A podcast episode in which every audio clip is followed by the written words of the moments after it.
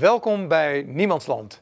Twaalf mooie afleveringen met twaalf experts en we behandelen zes belangrijke thema's die nu in de wereld spelen en zeker in Nederland.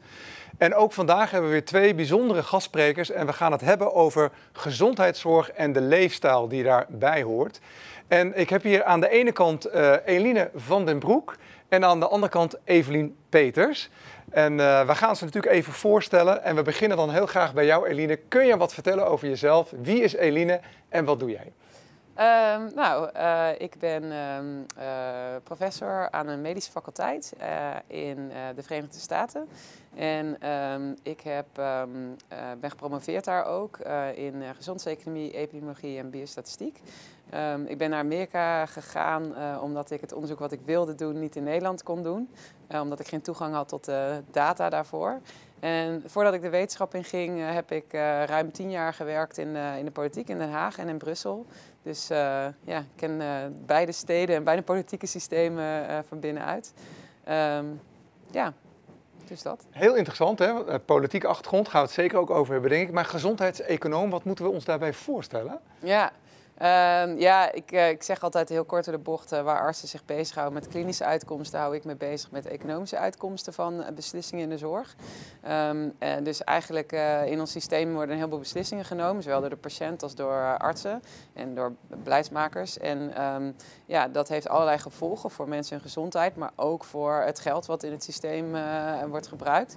En gezondseconomen houden zich vooral bezig met ja, de, de, de interventies en de beslissingen beoordelen op basis van de financiële financiële gevolgen daarvan.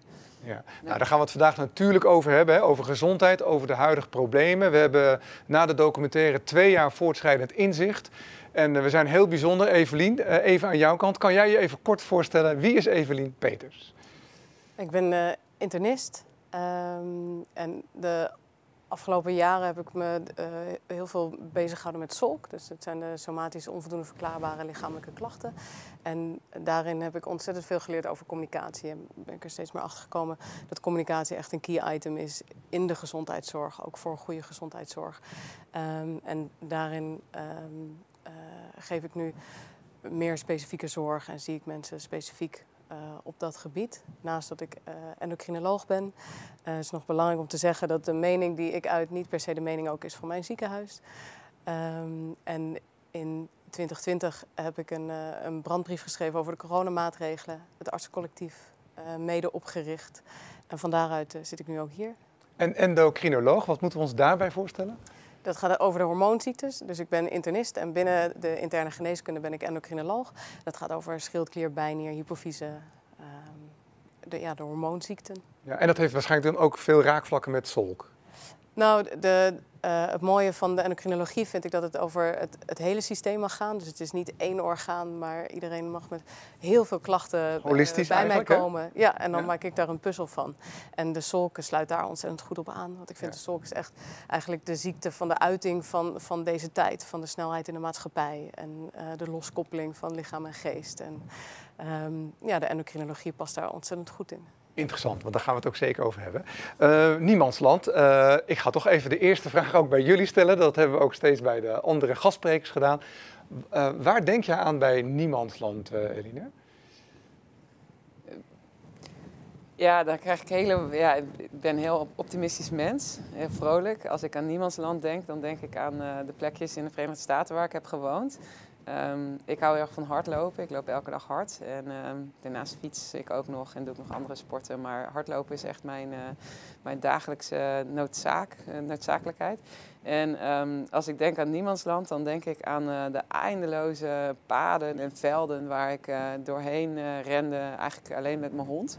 En ja, dat, da daar ben ik heel erg aan gaan hechten. En uh, dat mis ik ook het meeste nu ik weer terug ben in Nederland. Dat, uh, ja, dat is voor mij echt niemandsland. Dat, uh, die rust en um, die ontspanning die je dan vindt. En um, eigenlijk kom je in, niemands, in dat niemandsland voor mij heel erg dicht bij de natuur. Dus dan, ik, ik hoor echt de, de, de bomen ademen en bij wijze van spreken de planten praten. Dus, dat Nederland is een beetje te druk, zeg maar. Ja, ja, absoluut. Zeker. ja. ja.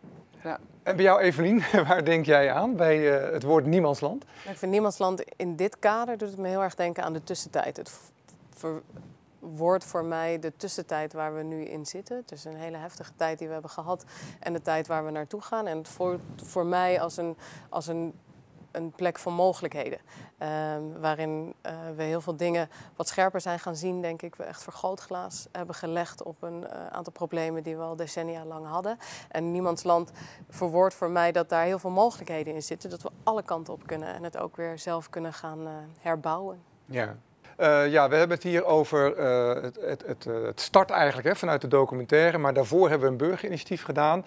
En het bijzondere daarvan was wel, en dat wil ik zeker ook met jullie bespreken, want we hebben het natuurlijk vooral over gezondheidszorg gehad. Maar bij mij gingen de alarmbellen af omdat ik dacht van hé, hey, gezondheidszorg is toch wel meer dan alleen maar een stukje virologie. Hè? En, en natuurlijk is een virus, natuurlijk, hè, zeker als er wat aan de hand is, een belangrijk item. Uh, maar de paniek en de angst heeft mij verbaasd. En zeker ook de, de, de, de breedte van het OMT qua specialisten, die was erg klein. En uh, wij hadden toch wel meteen het idee van, als ondernemer zeg ik dat dan even, uh, dat zou naar mijn idee wel anders moeten. Nou, dat is ook gebleken. Eind mei wisten we erg veel. En een van de belangrijke dingen, daar wil ik het zeker ook even met jou over hebben, zeker als gezondheidseconoom. In april heb ik met Barbara Baasma gesproken over de quali. Ik denk dat het goed is om dat even uit te leggen. Wat is een quali? Maar er werd toen al uh, gesproken over een quali. Uh, die normaal gemiddeld zeg maar zo'n 50.000 euro voor een levensjaar is voor een persoon in Nederland. Dat liep soms uit tot 80.000 euro, maar die zat op dat moment al op 850.000 euro. Kan jij daar iets over vertellen, uh, Eline? Wat, wat, wat moeten we ons voorstellen bij een quali? Wat is dat eigenlijk?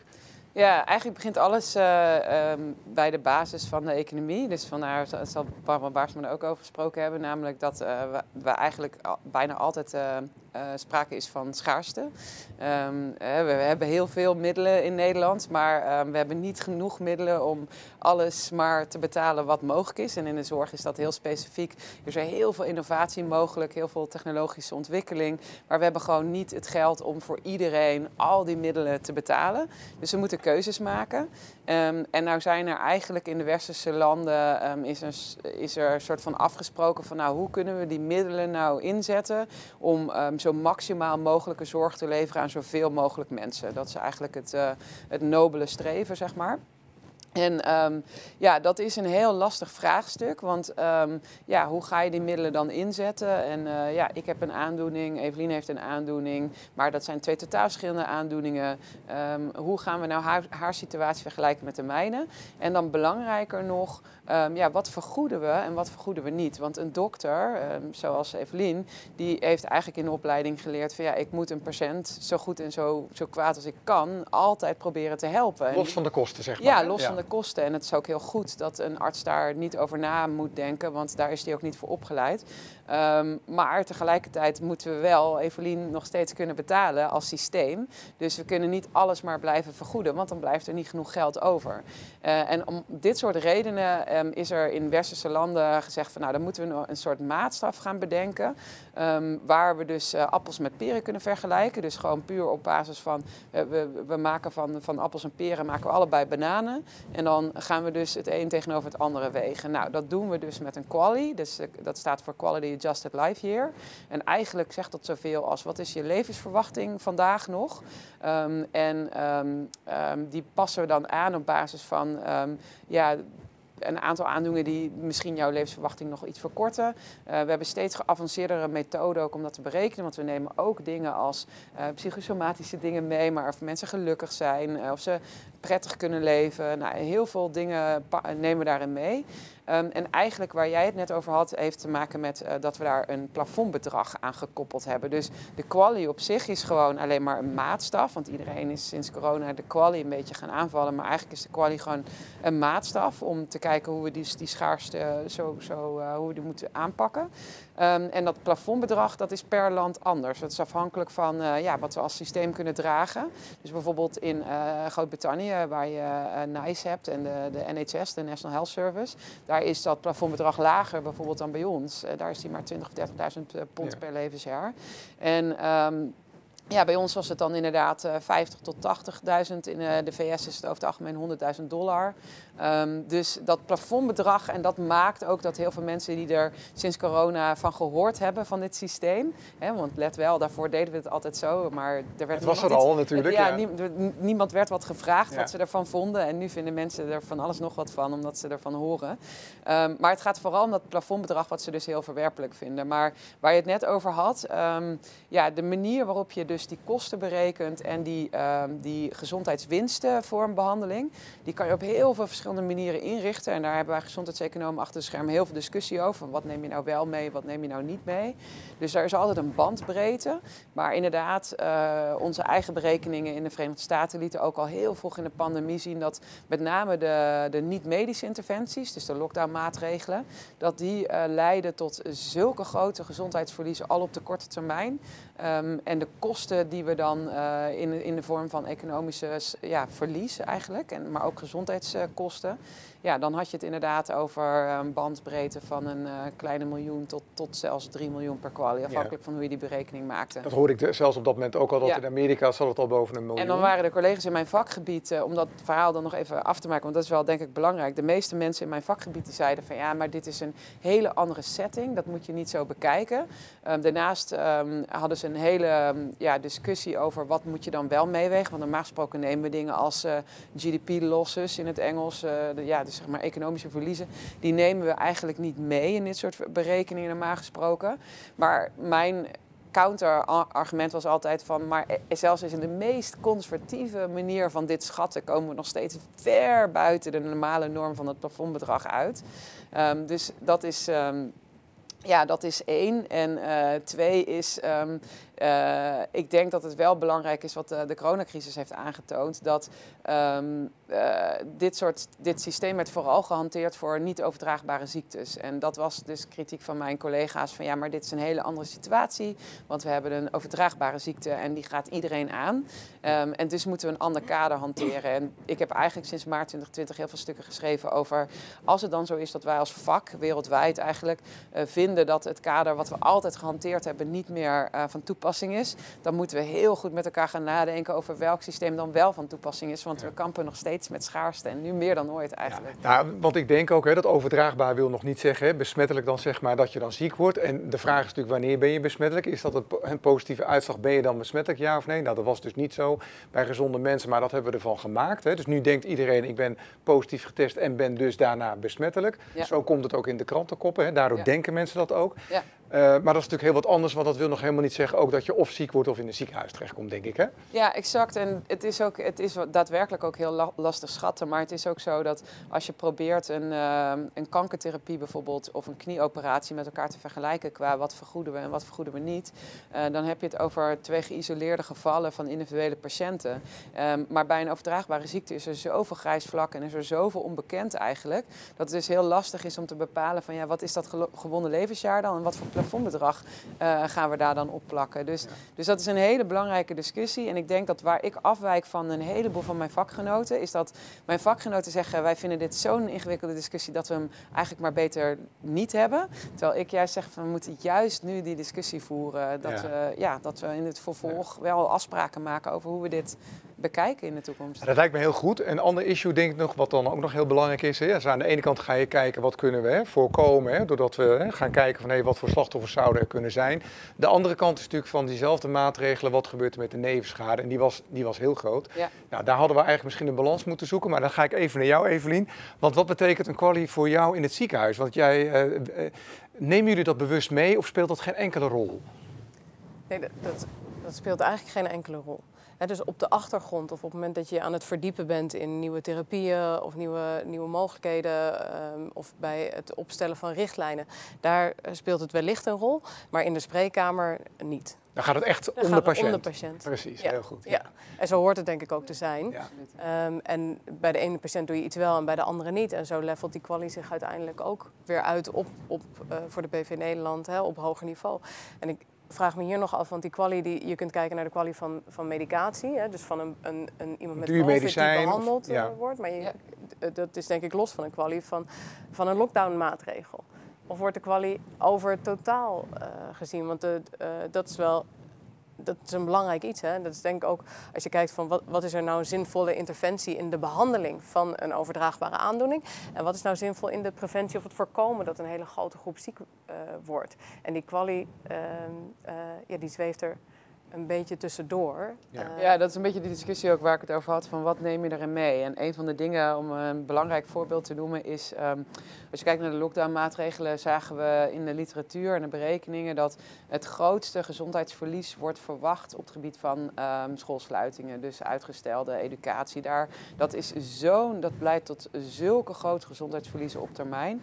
Um, dat het eigenlijk alle kosten van de behandelingen zelf bijna teniet deed, zeg maar. Ja, en, en, en Eline, daar ga ik nog wat, wat bij voegen, de armoede. Want armoede, het was namelijk al heel vroeg bekend dat er een enorme armoedeslag zou komen. Ja. En daardoor dus ook heel veel slachtoffers. Ja, ja, want je ziet ook zo'n exponentiële factor. Hè? Want we hebben ook internationaal heel veel onderzoeken gedaan naar uh, dit soort maatregelen. Die uh, raakten ook mensen die het sowieso al niet zo goed hadden, raakten nog harder. En um, op een gegeven moment hebben we ook een studie gedaan naar hoe, uh, hoe goed mensen zich aan de, aan de maatregelen hielden. Hè? Vanuit een soort solidariteitsgedachte. en dan zag je dus dat mensen die met lagere inkomens zich ja, minder goed aan die regels konden houden eigenlijk ook. Omdat ze gewoon de middelen niet hadden. Um, ze hadden niet die IT-infrastructuur in hun huis staan. Of ja, in één keer deed het openbaar het vervoer niet meer. En toen konden ja. ze niet meer naar het ziekenhuis. En ja, dat was een, een soort sneeuwbaleffect. Uh, ja. Maar goed, uh, ja, om terug te komen op die quali. Um, er komen dus nu gezondheidseffecten die we normaal gesproken bij een behandeling van een medicatie of een operatie eigenlijk niet echt mee hoeven te rekenen. En ja, sommige gezondheidseconomen zeggen dus ook van ja, dan moet je dus die niet-medische interventies eigenlijk ook niet meerekenen in je berekening. Um, maar dan kom je dus ergens op termijn met een heel groot gat te zitten, want die gezondheidsverliezen die gaan wel komen. Ja, precies. En, en, ja. Ja. Dus je zoekt naar, naar een, een overkoepelende term om het er wel over te hebben. En zeker in evaluatie is dat natuurlijk belangrijk. Maar ik denk dat de, dat, dat de lockdowns en alle niet, de meeste niet-medische interventies hebben we gedaan om een capaciteitscrisis in de zorg te voorkomen. En volgens mij moeten we daar steeds opnieuw naar terugkomen dat dat de oorspronkelijke reden was. De IC-capaciteit, waar we het over ja, hadden. Want het was niet, ik denk dat van, van heel weinig maatregelen het echt de nood de, de bedoeling was dat mensen het niet zouden krijgen. Uiteindelijk zijn mensen het gaan denken dat het de bedoeling is dat je niet ziek wordt of corona niet krijgt. Maar dat is in principe nooit de bedoeling geweest. De bedoeling was ja. om, om het ziekenhuis open te houden, om zorg te kunnen leveren. Ik wil heel graag even daar naartoe, hè, want dat, dat is eigenlijk de situatie in de zorg zoals die nu is. Hè. Nou, we hebben gezien in de afgelopen tien jaar dat die ontzettend is terug afgebouwd. Hè. We hadden in 2015 nog 2100 bedden en uiteindelijk zijn we beland op ergens 1100 bedden, dacht ik. En met griep, uh, met, met, een enorme griep, bijvoorbeeld 2018, hadden we ook al heel veel bedden tekort. En eigenlijk was dat structureel zo. Jij zegt daar iets over in de documentaire, daar wil ik heel graag even naar kijken. We gaan even kijken naar een quote van jou uit uh, twee jaar geleden, de documentaire COVID-19, The System. Ik vind dat we in één groot gedragsexperiment zitten. Um, en dat we mensen schade doen. Uh, en dat het best onduidelijk is wat de meerwaarde is eigenlijk van de, van de handelingen van de laatste periode. En daarin vind ik het moeilijk binnen de ethiek die ik als arts heb afgelegd uh, om me niet meer uit te spreken. En dat maakt dat ik me dus heb uitgesproken in eerste instantie naar de medische verenigingen toe. Uh, en ja, dat, dat komt niet goed van de grond. Uh, en ik merk dat artsen zijn best wel mediaschuw. En artsen vinden ook dat we veel binnenskamers uh, moeten oplossen. Evelien, wat jij hier zegt, hè, even een paar dingen. Hè. mediaschuw, ik moet een beetje denken aan Omerta in het wielrennen. Je gaat niet over doping praten, we gaan het er niet over hebben. Dat merk je ook wel een beetje in de zorg. Hè. Als er iets misgaat, gaan we het er niet over hebben, een soort taboe. Dat hebben we met corona natuurlijk ook heel erg gemerkt. Er zijn veel taboes. Als je nu kijkt naar die zorg, twee jaar verder, ja. hoe kijk jij daar nu naar? Nou, er zijn een, een, aantal hele grote verschuivingen volgens mij gaande op dit moment in de zorg. Is dat we in Nederland heel erg toewerken naar een centralisatie. Het, het, er wordt op dit moment gekeken om bijvoorbeeld 80 spoedposten uh, te sluiten. Uh, de, de, beddencapaciteit wordt, wordt zeker niet uh, verhoogd. we hadden een grote personeelscrisis, die, die is groter dan ooit. Uh, op dit moment. En er worden een aantal uh, veranderingen in de wet publieke gezondheid gedaan. Dus er zijn een aantal hele grote krachtenvelden op dit moment in de, in de zorg bezig. Um, waarbij we denk ik naar een najaar kijken, waarbij we opnieuw griep um, en de corona kunnen verwachten. Uh, en de vraag is of ons gezondheidsstelsel daar nu klaar voor is. En ik, ik vrees dat we daar zeker niet beter klaar voor zijn dan twee jaar geleden. Ja, en ik wil heel graag met jullie daarover hebben. Hè. Zeker ook als we kijken naar uh, economisch, qua gezondheid economisch. Er is uh, bijna nu 85 miljard uitgegeven. We hebben in de documentaire al toen al gezegd, we gaan 80 miljard uitgeven. Uh, ik blijf erbij dat we dat 70 miljard niet had gehoeven. Uh, maar we hebben denk ik verkeerde afslagen genomen. Maar die, die zorg, die druk op die zorg is nog steeds hetzelfde, misschien nog wel erger. We hebben heel veel geld uitgegeven, maar er is eigenlijk nauwelijks wat naar de zorg gegaan. Ja. Is dat niet heel raar? Dat is heel erg raar. Dit zijn gigantische bedragen. Ik denk, en normaliter uh, ben je voor, voor 100 miljoen of voor 600 miljoen uh, eindeloos aan het overleggen om dat naar de zorg te krijgen. En deze bedragen, ja, die zijn mind-blowing. Uh, en het klopt dat... Ja, wat heb je het over miljarden, hè? niet over miljoenen. We hebben het hier echt over miljarden. Nou, ik denk dat het ongekend is. En, en de vraag is waar het naartoe gaat. Volgens mij niet in een beter gezondheidssysteem voor Nederland. En Um, er zijn natuurlijk een aantal stappen gemaakt eh, onder druk van, van, een, van, van de crisis van de afgelopen jaren. Dus de digitalisering heeft enorme stappen vooruit gemaakt. Waar wij uh, vier jaar terug uh, belde ik de helft van mijn spreekuur, maar daar kregen we niets voor betaald. Dus dat was gewoon gratis werk. Dat, dat kon niet vergoed worden. Nou, in corona is de hele goede stap geweest dat je ook op het moment dat je iemand telefonisch spreekt, dat je daarvoor betaald krijgt. Dat betekent dat we nu een nog groter gedeelte van de mensen uh, telefonisch bedoen. Wat voor een heel groot deel van de mensen hele goede zorg is. Maar voor een klein groepje zal dat nooit goede zorg worden. Um, en maar dat, en uh, we kunnen videoconsulten doen, um, we, we kunnen betere e-consulting uh, doen, uh, teleconsulten, de, gewoon online. Dat soort stappen, daar is in geïnvesteerd en, en dat, dat, dat zie je ook wel terug. En daarin heb ik dan meteen altijd een maar. Want voor mij gaat een maar over echt het patient-centered. Voor mij gaat het over, hebben we het nog over de kwaliteit, verbetering, toename voor de patiënt? Of gaat het hier over een efficiëntieslag? En um, ik, ja, blijf me daar niet zo lang in voelen dat, dat wat ik zie gebeuren, wat wordt aangekondigd als een, als een hele mooie digitaliseringssprong met verbetering. Ik noem nu digitalisatie omdat het een heel duidelijk uh, voorbeeld is van de afgelopen jaren, waar heel veel geld naartoe is gegaan. Dat is tot op bepaalde hoogte is dat ontzettend goed voor de, voor de patiënt. Um, maar hij lijkt nu om te slaan. Want op het moment dat wij uh, x procent van, van de mensen moeten bellen uh, of op afstand moeten zien met teleconsulting, dan, is dat, dan gaat dat niet meer over de patiënt. Um, en zo, ja, dat is een hele nauwe marge, denk ik. En dat is ook wel interessant, want ik denk dat je gezondheidseconomisch kunnen dingen op papier uh, ontzettend efficiënt en goed lijken. En in de spreekkamer uh, merk ik dat er altijd een bepaalde grens is. Want er is gewoon een heel deel van de populatie wat helemaal geen baat heeft als ik, hem, als ik iemand niet live zie. Ja, hoe, hoe kijk jij er tegenaan als gezondheidseconoom? Dus we hebben eh, eigenlijk geroepen dat er een pandemie is.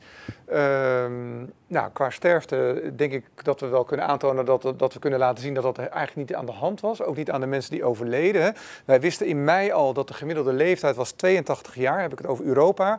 En de, de, onderliggende aandoeningen waren twee tot zes onderliggende aandoeningen. Hebben we het over leefstijlziektes. Daar gaan we het denk ik ook nog wel even over hebben. En tegelijkertijd is er niks opgeschaald, niks voor het personeel gedaan. Sterker nog, we hebben een heel groot probleem, denk ik, met het personeel nu. Er is toch heel veel geld uitgegeven, 85 miljard. Hoe kijk jij daar als gezondheidseconoom naar? Waar, waar geven wij dat geld dan aan uit? Ja, nou, daar ga ik zo op terugkomen. Ik ga even nog in op wat Evelien zei, want dat sluit eigenlijk heel erg mooi aan bij uh, mijn eigen uh, onderzoekslijn als wetenschapper. Um, ik um, kwam in, in dit vakgebied terecht omdat ik dus vanuit de politiek steeds meer met gezondheidsbeleid uh, te maken kreeg. En ja, ik werkte in Den Haag in 2004, 2005, in de jaren voor de invoer van de zorgverzekeringswet in januari 2006. en daarna heb ik ook in Brussel ja, een aantal dossiers gewerkt, zoals grensoverschrijdende zorg. Dat speelde toen heel erg, hè, van als je op vakantie gaat, uh, hoe, hoe werkt het dan in de rest van Europa? Dus ik ken die dossiers, kende die dossiers heel erg vanuit de beleidskant. En op een gegeven moment kwam bij mij steeds meer die vraag boven van, ja, dit is allemaal bedacht vanuit kostenbesparingen en efficiëntie inderdaad. Maar um, wat nou als die mensen, want het gaat hier over mensen nog steeds, ja. dat helemaal niet zo willen of uh, daar andere ideeën over hebben. En um, er kwamen steeds meer van die buzzwords in, uh, in, in, in de zorg. Uh, je krijgt toen inderdaad patient-centered en um, evidence-based en value-based healthcare, waardegedreven zorg. Dat is nu al best wel lang de, de nieuwe term in de zorg. En de, de gedachte van al die systemen is dat, um, dat we betere kwaliteit gaan leveren. Ehm, voor minder geld en dat iedereen daar toegang toe heeft. dat noemen we een beetje in het Engels de, de, de three-leg stool, dus eigenlijk een, een, een krukje met drie poten, zeg maar. En ehm, ja, die moeten dan allemaal in balans zijn, zeg maar. Nou, dat is natuurlijk een heel mooi streven. Maar je ziet dat in de praktijk er altijd eentje net wat meer aandacht krijgt dan de ander. En als ik kijk naar eh, de 15 jaar ervaring die ik heb in, in de zorg in, in Nederland en nu in de VS ook, is dat de, de poot kostenbesparingen altijd ver een stuk langer is dan, dan die andere twee. Dus ik ben mij in mijn eigen onderzoek steeds meer gaan bezighouden met, um, met dat, dat juist inderdaad van wat betekent dat nou, wat die, dat die patiënt wat die patiënt wil. Want zoals Evelien terecht zegt, het kan misschien werken voor een paar patiënten, maar niet voor anderen. En ehm, hoe, hoe gaan we dat nou eigenlijk in onze economische modellen, hoe gaan we dat nou eigenlijk beter schatten? Want we gaan steeds uit van dat de patiënt hetzelfde wil. En ehm, als we het echt zo belangrijk vinden wat die patiënt dan precies wil, waarom zijn we dan niet in staat om, om dat beter te voorspellen en ook mee te nemen in die afwegingen? Dus eigen onderzoekslijn um, ja, hou ik me heel erg bezig met, uh, met keuzemodellen en, en hoe patiënten dus kiezen eigenlijk. En daar nemen we heel veel mee. Dus zeg maar wat, wat uh, persoonlijkheden, maar ook uh, geloofsovertuigingen die mensen hebben, emoties die een rol spelen.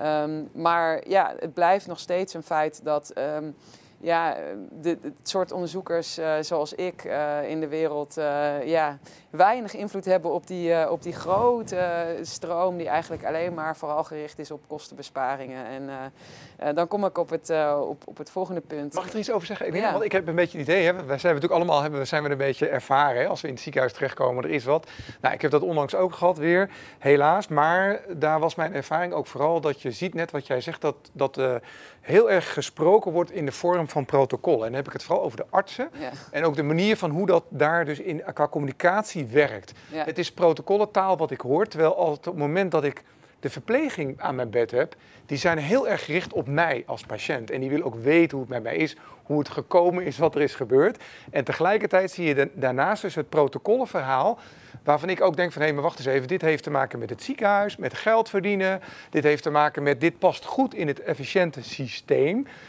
Evelien, ik ga even naar jou, heel even. Want hoe kijk jij daarnaar als je kijkt naar de organisatie van een ziekenhuis? Ik zie maatschappen, je ziet besturen. Uh, kan jij er iets over zeggen? Ja, nou, heel even terugkomend op jouw vraag van die 85 miljard. Want wat ik me daar nog bij bedacht was dat wij nu juist naar een enorme bezuinigingsslag kijken. Hè. Dus we moeten in plaats van geld erbij ja. miljoenen bezuinigen. Er is een nieuw zorgplafond, opnieuw 0% zorg. Terwijl we een intrinsieke zorgvraaggroei van 4% tegemoet zien. Hè. Dus dat, terwijl we niet mogen toenemen. Dus dat betekent we worden ook ouder, toch? Hè? Dus... We worden ouder en we, we zijn nu iets minder gezond dan hiervoor. Hè, dus de zorgvraag neemt toe. Maar er gaat niet meer geld naar de zorg. Dus die 85 miljard die voelen we niet in het ziekenhuis. De CAO-onderhandelingen van de verpleegkundigen hebben afgelopen jaar maanden geduurd en zijn niet eens gelijk aan de inflatie van uh, destijds. Hè? Dus dat, dat is nog even op dat stukje. Um, wat jij schetst, is dat ik denk dat, dat artsen het niet zo voelen. Artsen voelen niet een, dat een protocol of een richtlijn er is voor een efficiëntieslag. Ik denk dat, dat, dat hoe wij het vertalen is dat dat gaat over um, uh, iedereen gelijke kwaliteit van zorg kunnen bieden. En zorgen dat uh, iedereen op, dezelfde, op hetzelfde niveau um, zorg geeft. Zodat het in principe niet zou moeten uitmaken naar welke arts je gaat, wat voor zorg je levert. Dus ik denk dat de vertaling um, in de hoofden van artsen niet zozeer op efficiëntie zit. Hè? Dus maar ik moet wel zeggen, want dat, dat is wel, die keuzemodellen die gebruiken wij dus ook. Uh, we doen ook veel onderzoeken onder artsen. En toevallig hadden we net uh, recent een, een, um, een, studie gedaan naar... Um, uh, keuze van uh, artsen in uh, eerste hulpsituaties, dus traumasituaties. En moet, moet, een patiënt in een traumasituatie naar een, ja, naar een tertiary care center of moet hij naar een simpele kliniek in de omgeving? En um, het grappige is, daar zijn hele strikte protocollen voor. Ze zijn allemaal uitgedacht. En, maar daar hebben we um, ja, best wel uitvoerig onderzoek gedaan en die keuzemodellen daarop losgelaten. En wat komt er eigenlijk uit? Um, artsen zijn ook gewoon mensen. En uh, ook artsen, er is heel veel gedifferentieerd um, besluitvorming als het gaat om. Uh, ja, hoe, hoe je zo'n situatie aanpakt. En om een heel concreet voorbeeld te noemen. Die protocollen lieten bijvoorbeeld uh, spraken over bloedverlies en over of een patiënt zwanger is of nou, een aantal van die klinische parameters.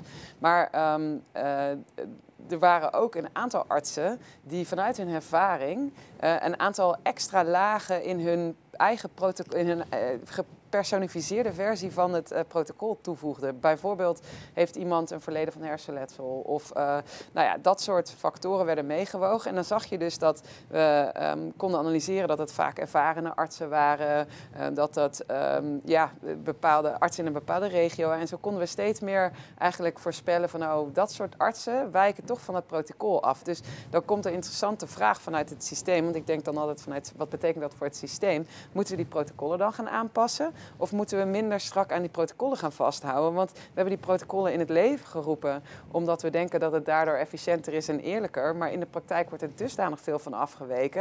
En dan kunnen we wel met allemaal handige um, besluittoepassingen, IT-toepassingen, die arts een beetje helpen om, uh, ja, om, om, om wel het efficiënter te beslissen. Maar in de praktijk zie je dat de arts nog steeds zijn eigen inzicht Um, en dat is eigenlijk ook wel in die hele ontwikkeling naar de AI eh, in de zorg. Dat je um, uh, de AI kan heel veel overnemen. Maar um, als het gaat om dat stukje menselijke inzicht, dus die precies wat jij zegt, ik weet dat die ene patiënt, uh, Marie, Omdat je hem kent, hè? Van, die kan, daar kan ik beter gewoon geen videoconsult mee doen. Want die heeft gewoon mijn persoonlijke aandacht nodig. En dat, jij weet dat en jouw opvolger weet dat nog niet. En um, daarom denk ik dat het wel heel belangrijk uh, blijft in de zorg. Dat ook dat stukje, hè, daar waar de zelfrijdende auto ook nog steeds die, die situatie op dat kruispunt ja. niet goed kan inschatten, um, is dat in de zorg natuurlijk ook zo. Maar ik denk dat dat overal is, hè, Evelien? Want ik, ik, wat dat betreft denk ik dat de protocollen ook gewoon hè, ondersteunend zouden moeten zijn. Maar dat een arts, uh, zeker een specialist, hè, iemand die ook de patiënt kent, natuurlijk veel beter kan afwegen wat op dat moment het beste is voor de patiënt. En dat geldt eigenlijk hè, overal, hè, of je nou uh, in een ziekenhuis bent of je bent ergens anders werkzaam. In het onderwijs maakt niet uit. De protocollen zijn er volgens mij om je te helpen. Uh, maar ik denk dat juist de mensen en, en, de specialisten heel goed intrinsiek weten wat het beste is voor de patiënt. Uh, hoe kijk jij daar tegenaan, Evelien? Nou, de, dat denk dat dat absoluut zo is. En ik denk dat, dat richtlijnen en protocollen ongelooflijk belangrijk zijn uh, voor snelheid, een stukje veiligheid en ook voor evaluatie. Van, uh, op het moment dat het niet goed gaat, waar kwam dat dan door en kunnen we dat verbeteren? Hè? Dus dat, het, is, het is ontzettend belangrijk dat ze er zijn. En, maar afhankelijk van waar je in je carrière zit, um, voeg je er extra zaken aan toe. En er is een ongrijpbaar stukje dat je op een gegeven moment een bepaald gevoel hebt als je aan bed staat over wat je op dat moment het beste kan doen. Of dat je op een gegeven moment voelt, ja, maar als ik nu niet handel, uh, dan, dan is het te laat. En dat... Je hebt het over je niersteen, maar ik had het dus inderdaad recent met mijn dochter van anderhalf. Zij heeft haar eerste verjaardag in het ziekenhuis uh, gevierd. Want ze had. Uh, um, um, ik kom nooit op de naam. Niet norovirus, maar. Die, sorry? RS? Nee, die andere. Waar nu net een vaccinatie voor was. Um, ik heb het geblokt in mijn systeem. Um, nou. Een verkoudheidsvirus? Nee, de buikgriep. Oh, buikgriep. Nou, ik kom even niet op de naam. Komt zo. Um, daar, dat krijgen heel veel kinderen in de crash. En de, heel veel komen met uitdroging in het ziekenhuis uh, terecht. En uh, daar hebben ze een heel duidelijk protocol van die kinderen krijgen uh, zondevoeding en na een dagje kunnen ze weer naar huis. Dat gaat bijna altijd goed. Um, maar in ons geval ging dat niet goed. En wij wisten als ouder echt niet waar we mee te maken hadden. Dus zo kwamen we met ons kind thuis. Die heeft zo verschrikkelijk uh, problemen gehad dat ze niet een beetje uitgedroogd raakte, maar zo extreem dat, ik, dat ze bijna in shock was. En in de eerste hulp um, werd ze maar niet geholpen en niet geholpen. Dat ik echt moest schreeuwen van ik wil nu het infuus in mijn kind, want het gaat hier gewoon niet mis. Of het gaat hier gewoon mis. En ik heb met dat ziekenhuis, met die artsen, uh, diverse gesprekken gevoerd. En dan krijg je precies dit te horen. Ja, maar we hebben protocol gevolgd. Ja. En dat is nou precies de situatie waarin je niet wil dat protocol wordt gevolgd. En als je dan evalueert, dat je zegt, nou, blijkbaar laat het protocol te weinig ruimte voor een stukje menselijke, uh, menselijke handelen. En um, ja, als ik dan zie dat, uh, ik ben dan later geïnteresseerd in de statistiek op dit vlak, dat er toch nog steeds 65 kinderen per jaar aan dit virus, waar we um, makkelijk mee, relatief makkelijk in ons systeem mee kunnen omgaan. 65 kinderen onder een jaar um, nog steeds doodgaan, dan ben ik niet uh, verwonderd dat onze gezondheidsuitkomsten zo slecht zijn als je die vergelijkt met andere landen, westerse landen. Ja, er, zit een, protocol... er zit een verschil in, hè? want er, er is een. Uh, wat wat volgens mij gezondheidseconomisch belangrijk is, is dat een deel van protocolinvoering ook weer leidt tot een zonder vinkjesmaatschappij. Ja. dus, dus we werken ondertussen allemaal met de KPI's, ehm, dus allemaal eh, vastgestelde indicatoren. En die eh, moet je vastleggen, daar moet je aan voldoen. Maar de vraag is of de patiënt daar eh, beter van wordt. En ehm, soms En de KPI is dingen... Quality Performance Indicator, hè? Ja, precies. En ja, ik denk dat, dat voor het meten en weten is het goed. Maar geeft het nou ook een kwaliteitsverbetering? Geeft het nou ook gezondheidswinst? Geeft het een verbetering voor de, voor de arts? Want waar we tegenaan kijken is dat op het moment dat... ehm, he- heel vaak is niet handelen vele malen beter dan wel handelen. Maar als arts word je opgeleid om te handelen. Terwijl waardegedreven zorg juist dat stukje probeert te grijpen. Ehm, dat op het moment dat ik iemand voor me heb zitten eh, eh, met, een, met een hersentumor en je kunt bestralen of je kunt opereren of je kunt niets doen. En in mijn geval gaat het dan heel vaak over goedaardige, heel langzaam groeiende eh eh, hypofysetumoren bijvoorbeeld. En dan is het vaak een hele goede keuze om even niets te doen. Dat bespreek je dan multidisciplinair met de, met de radiotherapeut, met de, met de neurochirurg. Eh, en dan gaat het bijvoorbeeld over iemand die al een keer geopereerd is en die weer hergroei heeft. Dan heb je de wens van de patiënt en je hebt het team. En dan zegt de neurochirurg bijvoorbeeld, ik kan het doen. Ze kunnen vaak ongelooflijk veel, maar het is heel gevaarlijk. En de radiotherapeut zegt, ik kan het doen, ehm, maar het is nog niet per se noodzakelijk. En het geeft ook een bepaalde schade over de loop van 15 jaar of een bepaald risico. Ik neem dat terug naar de spreekkamer en dan kan ik met die patiënt eh, een gesprek voeren en dan kan de patiënt kiezen. Eh, dat betekent dus dat, dat, dat je aan de ene kant een richtlijn hebt en een protocol. We hebben eh, multidisciplinair overleg en vervolgens neem ik het terug naar de spreekkamer. Wat ik daar nodig heb is tijd. Ik heb Ja. tijd nodig om iemand dusdanig goed te informeren, zodat iemand zelf kan beslissen. Een keuze kan maken, ja. Ik zie een dokter als een, als een gids in gezondheidsland, niet meer dan dat. Ja, en ook de, en ook de verpleegkundige, hè, want eh, dat was eigenlijk ook een beetje in dit verhaal. Het was trouwens rotavirus. eh Oh ja. eh, de- in dit geval was het ook zo dat er daadwerkelijk een protocol was dat de verpleegkundige eigenlijk ons had moeten uitleggen van nou let hierop en daarop als je naar huis gaat. Ja. En die informatie is niet gegeven. Wederom personeelstekort, tijdtekort. Ja. Ehm, dus ja, waarschijnlijk hebben de artsen ook wel het protocol prima gevolgd, maar die tijd voor die nazorg die Ja. is niet genomen. Ja, maar ik vind wel mooi wat, Ik vind het wel mooi wat jij zegt, Evelien. Hè? Want het, het zou eigenlijk hè, informatie zijn hè, dat je inderdaad hè, kan geven aan een patiënt zodat hij een goede keuze kan maken. En, en eh, wat, wat je ook wel veel ziet, denk ik, met een protocol is ook een soort dekking van risico's natuurlijk. Ja. Hè? Dat mensen denken van wacht even, ik heb me ingedekt voor risico's en dat maakt En dat is mijn werk wat ik gedaan heb. helaas ook wel Ja. belangrijk. Hè? Ja. Maar, maar het invoeren van protocollen, het invoeren van, van KPI's, wat op papier eh, tot een, vooral een, een, gezondheidseconomische winst zou moeten leiden, eh, klopt vaak niet in de spreekkamer. Wat ik in de spreekkamer nodig heb is tijd. Precies. Ja. Daar gaan we het over hebben, hè? want eh, die, die, eh, we gaan het hebben over oplossingen. En ik denk dat zeker communicatie en, en de patiënt zelf en de tijd daarin heel belangrijk is. Ik wil heel graag even naar een, eh, een quote van jou, Eline. En jij hebt iets gezegd over evaluatie. We gaan even kijken naar jouw quote. Ik lees hem even voor. We hebben een heel leger aan wetenschappers, maar er wordt in Nederland niet geëvalueerd op het beleid. Eh, ik weet zeker dat we het hebben over de afgelopen twee jaar. Eh, kan je hier wat over zeggen, Eline? Wat bedoel jij hiermee? Ja, het gaat vooral over de laatste twee jaar met deze opmerking. Maar eigenlijk is dit al, zolang als ik me kan herinneren, waar. We hebben in 2006 een nieuwe wet ingevoerd. En die is eigenlijk nooit geëvalueerd. De bedoeling van die zorgverzekeringswet toen al was eh, om alles beter en efficiënter en goedkoper en beter te maken. En dat is eigenlijk eh, nooit helemaal goed bekeken. Nou, dat is dus de afgelopen twee jaar helemaal het geval geweest. We hebben ehm, ehm, hele verregaande maatregelen ingevoerd. Eh, dan weten we natuurlijk allemaal in maart 2020 eh, drie lockdowns. eh, nou, de eerste en dan de tweede en dan nog eentje.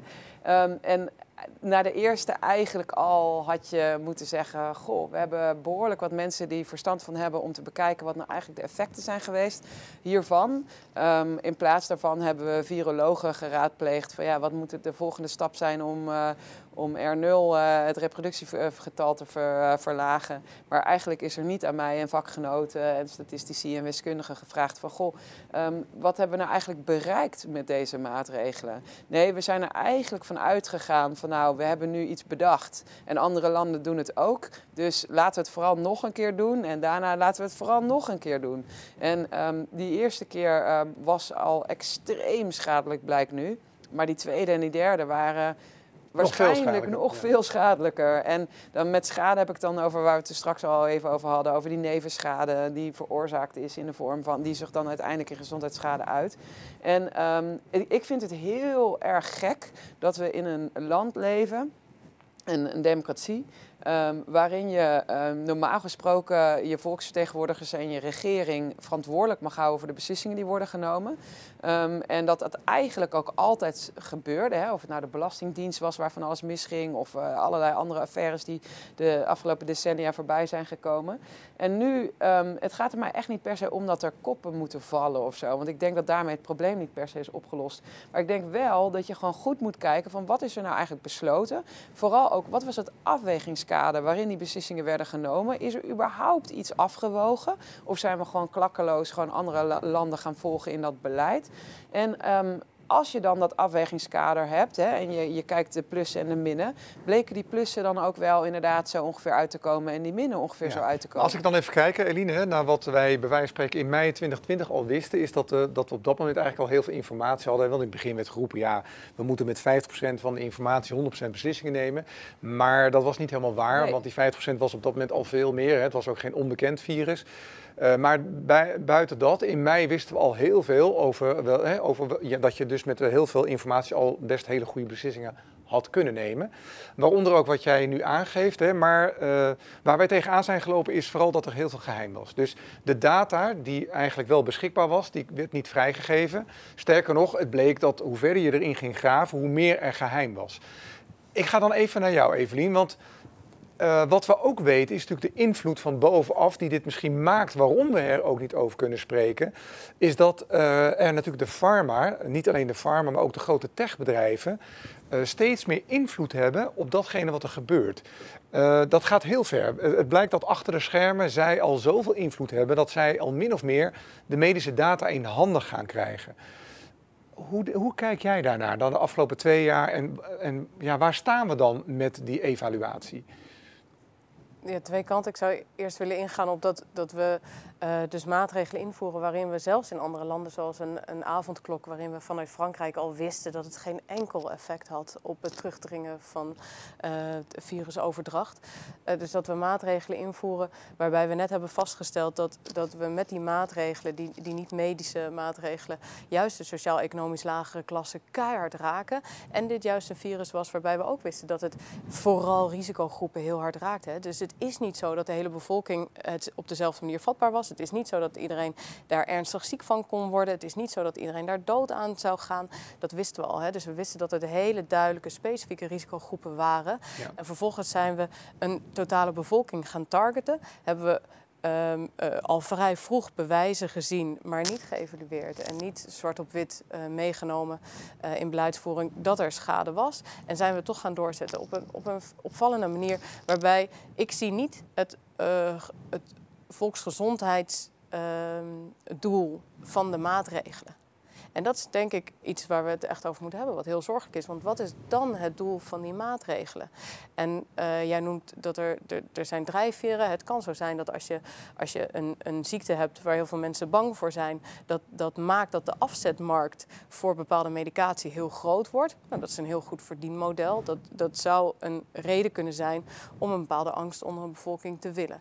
Um, want daar verdien je veel aan. Daarnaast zijn er bepaalde handelingen gedaan in dat er bijvoorbeeld uh, dossiers, medische dossiers zijn opengesteld. Of dat um, um, uh, preventieve handelingen, hè, dus een screening, is in één keer niet meer een medisch geheim.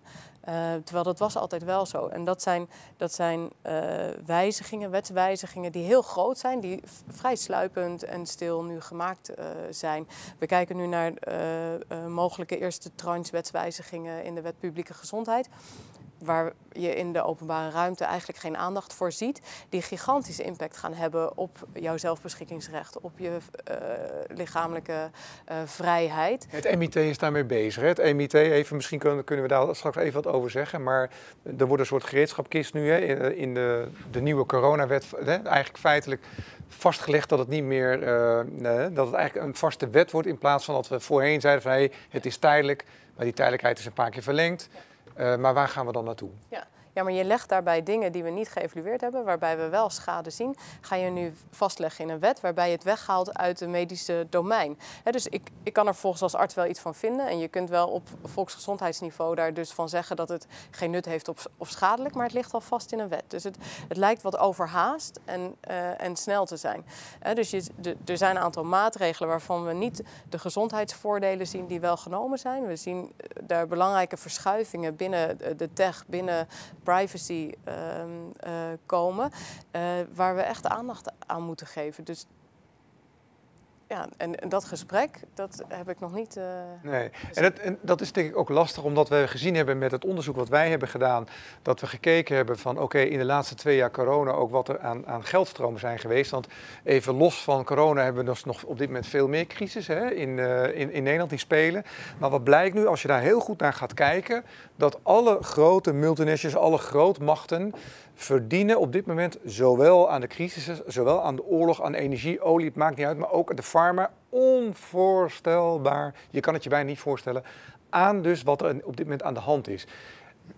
En er zijn ook heel veel geheimen, dus dat, dat is misschien een beetje vreemd. Maar ik ga toch even naar het onderzoek wat jij doet, uh, Eline, over oversterfte.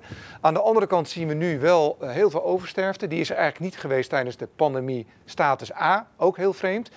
Nu hebben we het wel, uh, maar ook kan jij er iets over vertellen? Want ook daarin, dat blijkt een moeilijk verhaal te zijn, hè, Eline?